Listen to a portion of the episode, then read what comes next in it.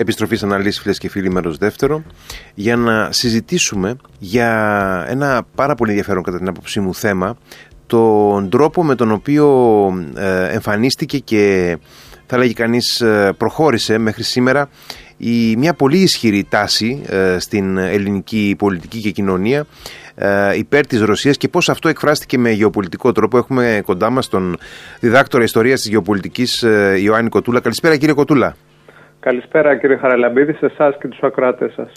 Ε, θα πρέπει φαντάζομαι να ξεκινήσουμε κάπου στις αρχές του 19ου αιώνα εκεί που παράλληλα με την, ε, ε, την εποχή της εθνεγερσίας ξεκινάει έτσι να, ε, να, να, να εκπροσωπείται θα έλεγε κανείς εντονότερα και η τάση αυτή να, να προσβλέπουμε οι Έλληνες στη Ρωσία ως τον διεθνή παράγοντα που θα μας εξασφαλίσει την επιτυχία στη, στη, στην παγκόσμια σκηνή.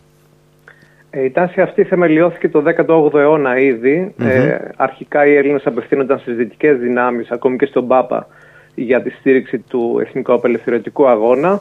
Όταν η Ρωσία προβάλλει στη Μαύρη Θάλασσα στα τέλη, στο δεύτερο μισό του 18ου αιώνα, ε, υπάρχει ένας αναπροσανατολισμός ε, των Ελλήνων προς τους ε, Ρώσους ως τη μεγάλη ορθόδοξη δύναμη, άλλωστε είναι πολύ ισχυρή η ταύτιση, είναι η παράμετρος η θρησκευτική, το κοινό ε, ορθόδοξο αίσθημα. Ε, οπότε οι Έλληνες βλέπουν τους Ρώσους λοιπόν ως το μεγάλο ορθόδοξο αδελφό ο οποίος θα βοηθήσει στην απελευθέρωση από τον τουρκικό ζυγό. Βέβαια αυτές οι ελπίδες ε, θα πρέπει να πούμε ότι ήταν ουσιαστικά ανεδαφικές διότι οι Ρώσοι δεν επιθυμούσαν ε, αυτό που επιθυμούσαν οι Έλληνες. Δεν επιθυμούσαν για παράδειγμα ανεξαρτησία της Ελλάδος ε, η στάση της Ρωσίας έναντι των Ελλήνων ήταν να τους χρησιμοποιούν ως στρατηγική μειονότητα σε βάρος των Οθωμανών. Για παράδειγμα στα ρολοφικά που υποκίνησαν επανάσταση στο Αιγαίο ε, μόνο και μόνο ως αντιπερισπασμό διότι δεν διετέθησαν επαρκείς δυνάμεις με αποτέλεσμα να έχουμε μια μαζική σφαγή και εξανδραποτισμό των Ελλήνων στον ελλαδικό χώρο. Ε, Γενικώς η στάση της Ρωσίας διαχρονικά έναντι της Ελλάδος ε, έχει διέλθει από πολλές φάσεις αλλά κατά βάση τα τελευταία 200 χρόνια είναι μπορούμε να πούμε εχθρική. Η θεμελίωση τώρα της ελληνικής ρωσόφιλης παράταξης πατάει ακριβώς πάνω στο κοινό ορθόδοξο, ε, στην κοινή ορθόδοξη πίστη. Αν οι Ρώσοι δεν ήταν ορθόδοξοι δεν θα υπήρχε ελληνική ρωσοφιλία, είναι τόσο απλό. Δεν θα μπορούσε να γίνει αυτή η πολύ βαθιά ψυχολογική ταύτιση και πατάει ακριβώς σε ένα ε, σε αυτό το σύνδρομο που είναι κατάλοιπο της τουρκοκρατίας, του μεγάλου Ορθοδόξου αδελφού προστάτη και βέβαια μετά έχει και μεταλλαγές, διότι η ρωσοφιλία η οποία ξεκίνησε ε, κατά αυτόν τον τρόπο υπέστη μια μεγάλη ύφεση από το 1840 και μετά, διότι πολύ απλά οι Ρώσοι στήριξαν τις σλαβικές ομάδες, προωθώντας τον πασλαβισμό και φυσικά η ρωσοφιλία σχεδόν εξαφανίστηκε στην Ελλάδα και επανέκαμψε με νέα μορφή με το ελληνικό κομμουνιστικό κίνημα όπου εκεί έχουμε μια περίεργη ιδεολογική μετάλλαξη, της ε, πατάει πάνω στο θέμα της ρωσοφιλίας και του αντιδυτικισμού και δημιουργείται ένα, μια στρατηγική μειονότητα ουσιαστικά των ρωσικών σοβιετικών συμφερόντων. Ε, πάντως σε γενικές γραμμές θα πρέπει να τονίσουμε ότι η Ρωσία ακριβώς τα τελευταία 200 ε, χρόνια είναι μία από τις πιο εχθρικές χώρες για τα ελληνικά εθνικά συμφέροντα. Και αν ε, ε, ε μου επιτρέπετε να κάνω έτσι μια απαρίθμηση Φυσικά, ναι, ναι, ναι, ναι. Ναι εχθρικής στάσης της Ρωσίας έναντι της Ελλάδος. Πρώτα απ' όλα στην Επανάσταση θα πρέπει να θυμόμαστε ότι η Ρωσία αποκήρυξε την Επανάσταση, την καταδίκασε μάλλον, ε, και η ήττα των ελληνικών δυνάμεων στις παραδουνάβιες ηγεμονίες οφείλεται στο γεγονός ότι οι Ρώσοι επέτρεψαν στους Τούρκους να εισέλθουν με στρατιωτικές δυνάμεις, διότι σύμφωνα με τη συνθήκη του Βουκουρεστίου του 1812 δεν μπορούσε να μπει τουρκικό στρατός εκεί, ήταν αποστρατιωτικοποιημένε, mm-hmm. χωρίς την άδεια των Ρώσων. Θα μπορούσε να έχει λήξει εκεί η Επανάσταση. Κατά τη διάρκεια της Επανάστασης, η Ρωσία δεν ήθελε ανεξάρτητη Ελλάδα, ήθελε τρεις αυτόνομες ηγεμονίες, κατά το πρότυπο των παραδυνάβιων ηγεμονιών, ακριβώς διότι ήξεραν οι Ρώσοι ότι ένα, και το γράφουν και σε υπομνήματά τους, ότι ένα κράτος όπως η Ελλάδα θαλάσσιο θα προσανατολιζόταν αργά ή γρήγορα προς την Αγγλία ουσιαστικά, στις δυτικές θαλάσσιες δυνάμεις. Από το 1840 και μετά η Ρωσία προωθεί πολύ δυναμικά τον μασλαβισμό και ουσιαστικά είναι η δύναμη η οποία δημιουργεί το μακεδονικό ζήτημα.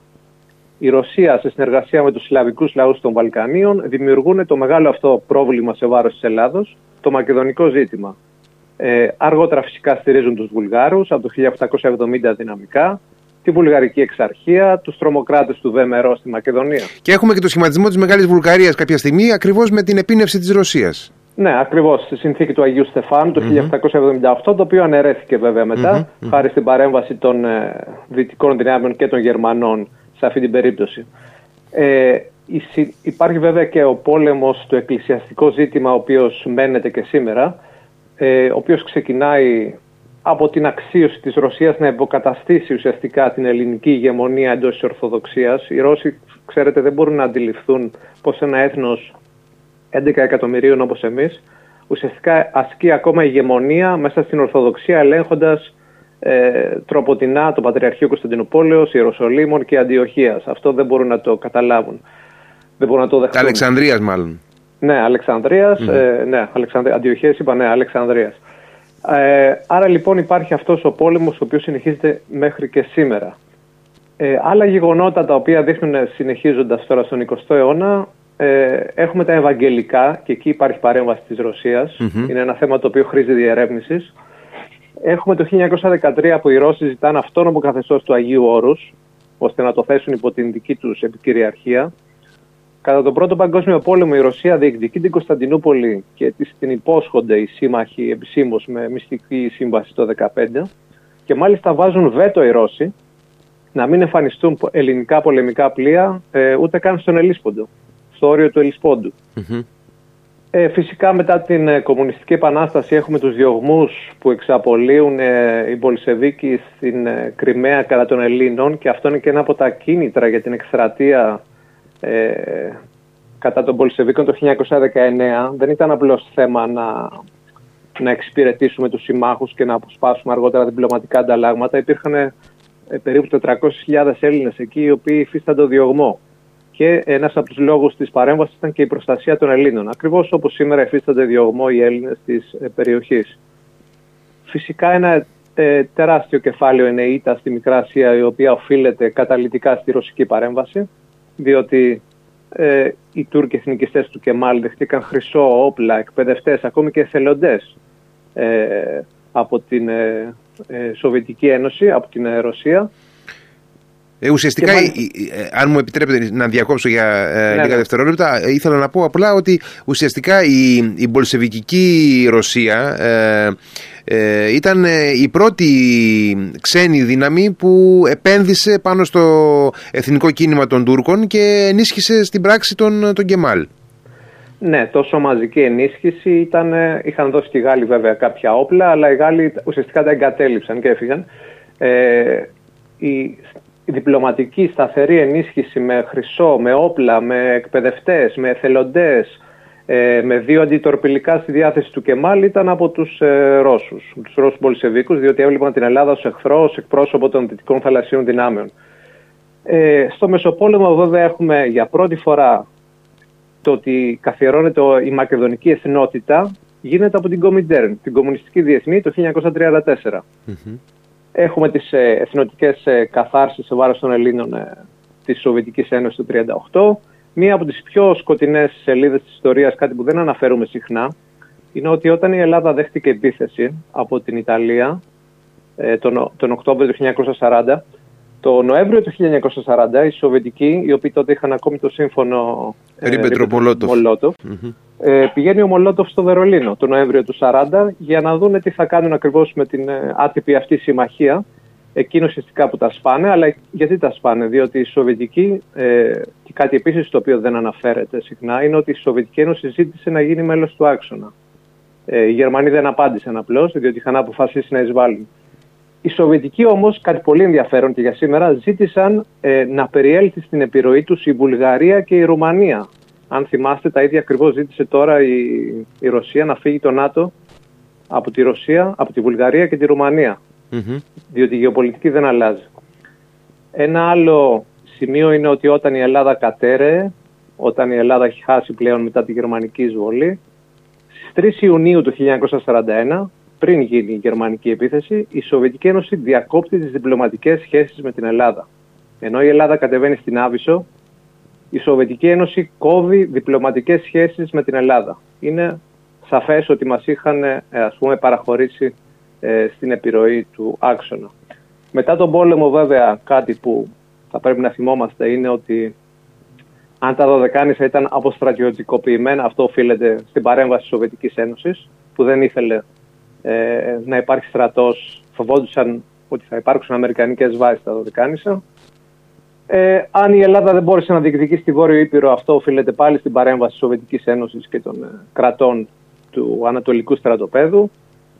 Έχουμε φυσικά τη στήριξη στον, ε, στους αντάρτες του Δημοκρατικού Στρατού κατά τον εμφύλιο πόλεμο.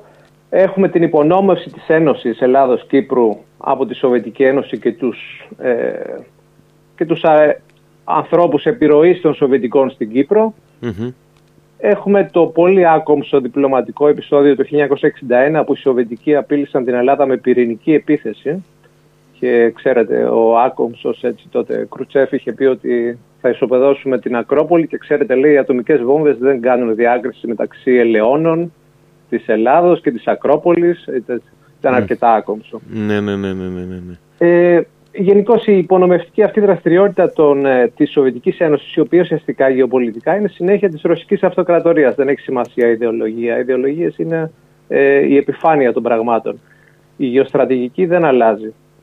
Ε, έχουμε άλλα γεγονότα τα οποία δεν είναι τόσο γνωστά. Το 1969, για παράδειγμα, η ΚΚΜ σχεδίαζε μια βομβιστική επίθεση, μια προβοκάτσια στο τουρκικό προξενείο της Θεσσαλονίκης, όπως είχαν κάνει παλιότερα ε, και είχαν γίνει τα Σεπτεμβριανά. Mm-hmm. Ήθελαν να το επαναλάβουν και να ενοχοποιήσουν ε, κάποιον Έλληνα της Κωνσταντινούπολης υποτίθεται, ώστε να υπάρξει ένταση μεταξύ Ελλήνων και Τούρκων στην νοτιοανατολική πτέρυγα του ΝΑΤΟ. Βλέπετε λοιπόν ότι οι παρεμβάσεις ήταν συνεχείς και βέβαια φτάνουμε και στην μεταψυχροπολεμική περίοδο που έχουμε την ε, προσέγγιση με την Τουρκία, ε, τη στήριξη ουσιαστικά της μετατροπής Αγίας Σοφίας σε τζαμί, την υπονόμευση του Πατριαρχείου Αλεξανδρίας με την ίδρυση της εξαρχίας στην Αφρική και φυσικά αυτά που βιώνουμε τώρα με, την, ε, με τους διωγμούς των Ελλήνων της Ουκρανίας και τις απειλές, τις άκομψες παρεμβάσεις της ρωσικής πρεσβείας ε, κατά της Ελλάδος ε, προ ε, ολίγων ημερών. Ε, ήθελα μόνο να πω ε, για αυτό που είπατε ε, ότι είναι θρησκευτική η, η βάση, τα θεμέλια της ελληνικής ρωσόφιλης παράταξης ότι στην πραγματικότητα από πολιτική άποψη η κοινότητα του, του, του θρησκεύειν, η κοινότητα του θρησκευτικού συναισθήματος είναι μια πάρα πολύ θα λέγει κανείς επισφαλής αν όχι απατηλή άποψη πολιτικά. Γιατί ε, για παράδειγμα, οι Έλληνες με τους Βουλγάρους έχουν ε, κοινό επίσης ε, ορθόδοξο συνέστημα. Παρ' όλα αυτά υπήρξαν βασικοί γεωπολιτικοί αντίπαλοι, στρατηγικοί αντίπαλοι σε όλη τη διάρκεια του, του β' μισού του, του 19ου αιώνα και στις αρχές του, του 20ου. Ε, όπως αντίστοιχα και τώρα οι Ρώσοι που εισέβαλαν στην Ουκρανία, οι Ουκρανοί είναι στη μεγάλη τους πλειοψηφία Ορθόδοξοι. Θέλω να πω λοιπόν ότι η, η κοινότητα του του, θρησκευτικού συναισθήματος είναι ε, εντελώς ε, εσφαλμένο στοιχείο ε, για να βασίσει κάποιος την, τη διεθνή πολιτική του αντίληψη.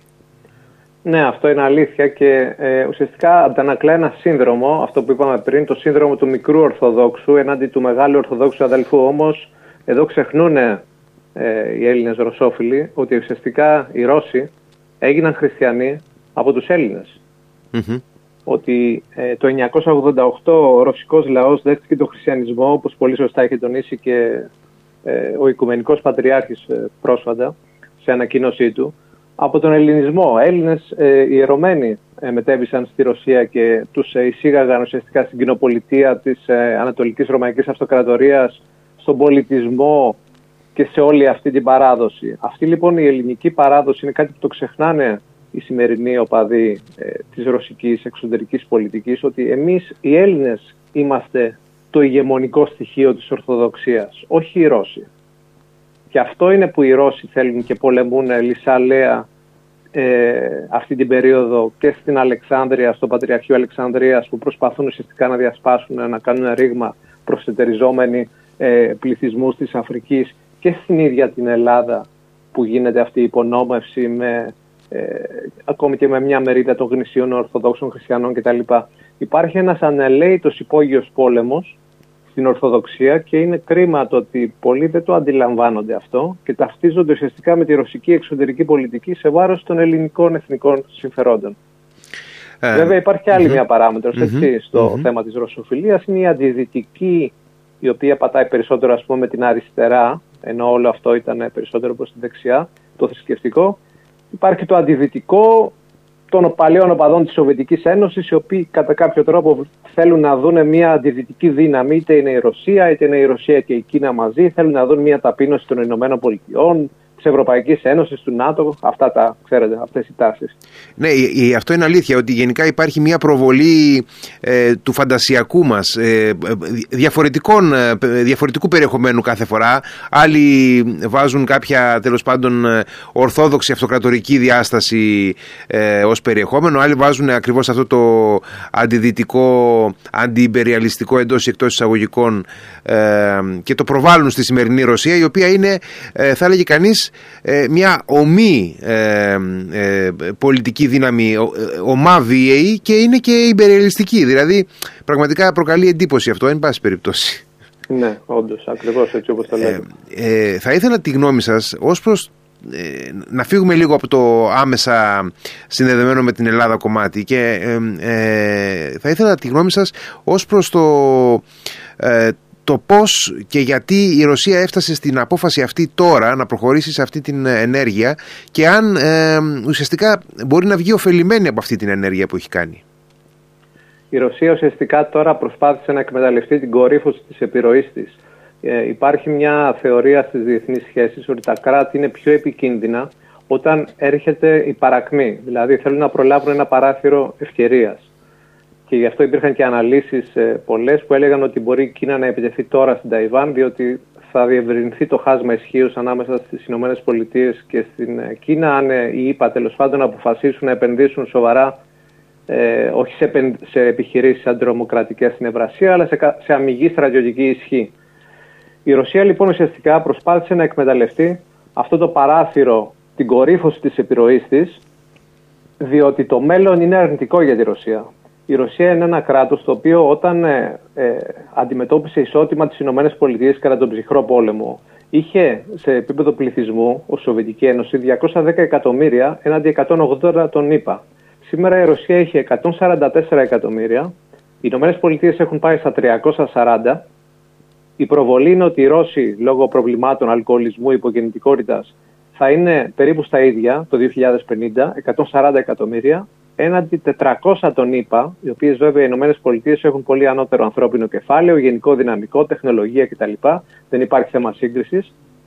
Με ένα ΑΕΠ που έχει η Ρωσία 1,5-3 σήμερα, έναντι 23-3 των Ηνωμένων Πολιτειών, δεν έχει καμία ελπίδα εισάξιο ανταγωνισμού σε πλανητικό επίπεδο έναντι των ΗΠΑ. Γι' αυτό ουσιαστικά προσπαθεί να εκμεταλλευτεί το θέμα της Κίνας, την παράμετρο της Κίνας, η οποία όντως δεν υπήρχε στον ψυχρό πόλεμο αυτή η οικονομική δύναμη της Κίνας, και είναι η μεγάλη μεταβλητή που πρέπει να λαμβάνουμε υπόψη μας και ακόμη είναι και ο μεγάλος άγνωστος. Mm-hmm. Όμως ακόμη και τώρα, ακόμη και αυτό το σύμπλοκο Κίνας-Ρωσίας δεν είναι σε θέση να ανταγωνιστεί ε, ισότιμα ένα σύμπλοκο Ηνωμένων Πολιτειών και Ευρωπαϊκής Ένωσης και Αγγλοσαξονικών κρατών. Δεν υπάρχει θέμα σύγκρισης ούτε γεωστρατηγικό ούτε οικονομικό.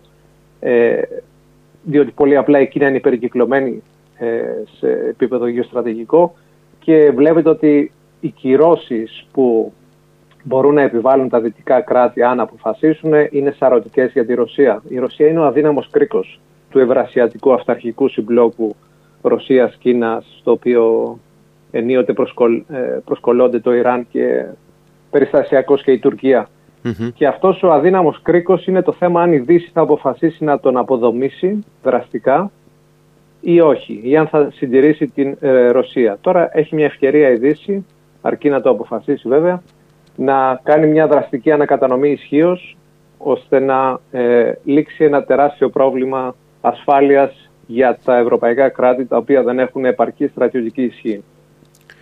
Ε, κλείνοντας, θα, θα λέγατε ότι η Ελλάδα μέχρι στιγμής έχει επιλέξει να πολιτευτεί ε, σωστά και ορθολογικά σε αυτή την κρίση; Η Ελλάδα να έχει ε, σταθεί πολύ ε, σωστά, διότι δεν έκανε κάτι τρομερό η Ελλάδα με το να στείλει όπλα στην Ουκρανία. Έκανε αυτό που έκαναν όλα τα κράτη του ΝΑΤΟ. Όλα τα κράτη του ΝΑΤΟ σχεδόν, εκτός από την Τουρκία, έστειλαν όπλα ε, στο να βοηθήσουν τον Ουκρανικό λαό, ο οποίος δέχεται αυτή τη στιγμή εισβολή ε, και, εγκλήματα, και δέχεται εγκλήματα πολέμου από την ε, Ρωσία. Άρα λοιπόν δεν μας εκθέτει κατά κάποιο τρόπο στη Ρωσία, διότι όλοι έχουν στείλει ε, όπλα στην ε, Ρωσία. Βέβαια το ότι η ρωσική πρεσβεία ας πούμε σπέβδει να το εκμεταλλευτεί και να προκαλέσει ένταση στη σχέση, αυτό είναι θέμα της ρωσικής ε, στρατηγικής, οι οποίοι για κάποιο λόγο θεωρούν ότι η Ελλάδα ιδίως πρέπει να είναι κάτι ιδιαίτερο και να είναι ουδέτερη. Η Ελλάδα δεν είναι ουδέτερη, διότι πολύ απλά έχει επιλέξει στρατόπεδο, και θα πρέπει να το πούμε ε, από το 1952, από το 1949 θα έλεγα, με τη λήξη του εμφυλίου και από το 1952 που είμαστε μέλος του ΝΑΤΟ έχουμε επιλέξει στρατόπεδο. Το στρατόπεδο είναι το δυτικό. Είναι στο πλευρό των Ατλαντικών δυνάμεων. Δεν είναι θέμα δηλαδή ε, που χρήζει συζήτηση. Αυτό που χρήζει συζήτηση είναι η εκάστοτε τακτική. Όμως η γενική στρατηγική έχει λήξει ως θέμα. Ε, η γενική λοιπόν στάση της Ελλάδος, μάλιστα στο βαθμό κατά τον οποίο κινδυνεύουν Έλληνες στην Ουκρανία, είναι ε, σωστή. Απλώς θα πρέπει να υπάρξει μεγαλύτερη κινητοποίηση και τη διάσωση και την προστασία των ελληνικών κοινοτήτων ε, αυτή τη στιγμή, οι οποίες κινδυνεύουν από τη ρωσική εισβολή. Ε, θα πρέπει να υπάρξει ενεργότερη και αποφασιστικότερη παρέμβαση και να τεθούν πιο αυστηρές κυρώσεις στη Ρωσία, ε, η οποία μπορεί να είναι αύριο η δύναμη που θα ελέγχει αυτές τις περιοχές ώστε να υπάρξει ένας μοχλός πίεσης για την προστασία των Ελλήνων εκεί. Νομίζω ότι ε, συμφωνούν ε, οι περισσότεροι Έλληνες ε, μαζί σας. Εγώ προσωπικά συμφωνώ απόλυτα και ευχαριστώ πάρα πολύ κύριε Κοτούλα για τη συζήτηση που είχαμε. Και εγώ ευχαριστώ. Ε, να είστε καλά, καλό βράδυ. Επίσης.